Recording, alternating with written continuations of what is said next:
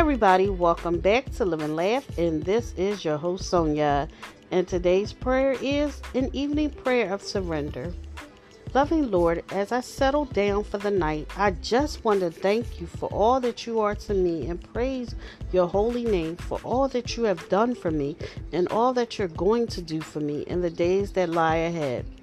Lord, I know that I am not worthy to undo your shoelaces, and yet you have lifted me up out of the miry clay and seated me together with Christ in heavenly places.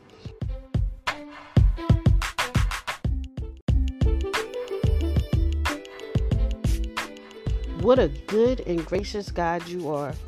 Father, I simply want to surrender all I am to you and offer my life as a living sacrifice, holy and acceptable to you, for you have saved my life from the pit of destruction and clothed me in the righteousness of Christ. You have brought me in your own heavenly family and reserved for me an inheritance in heaven that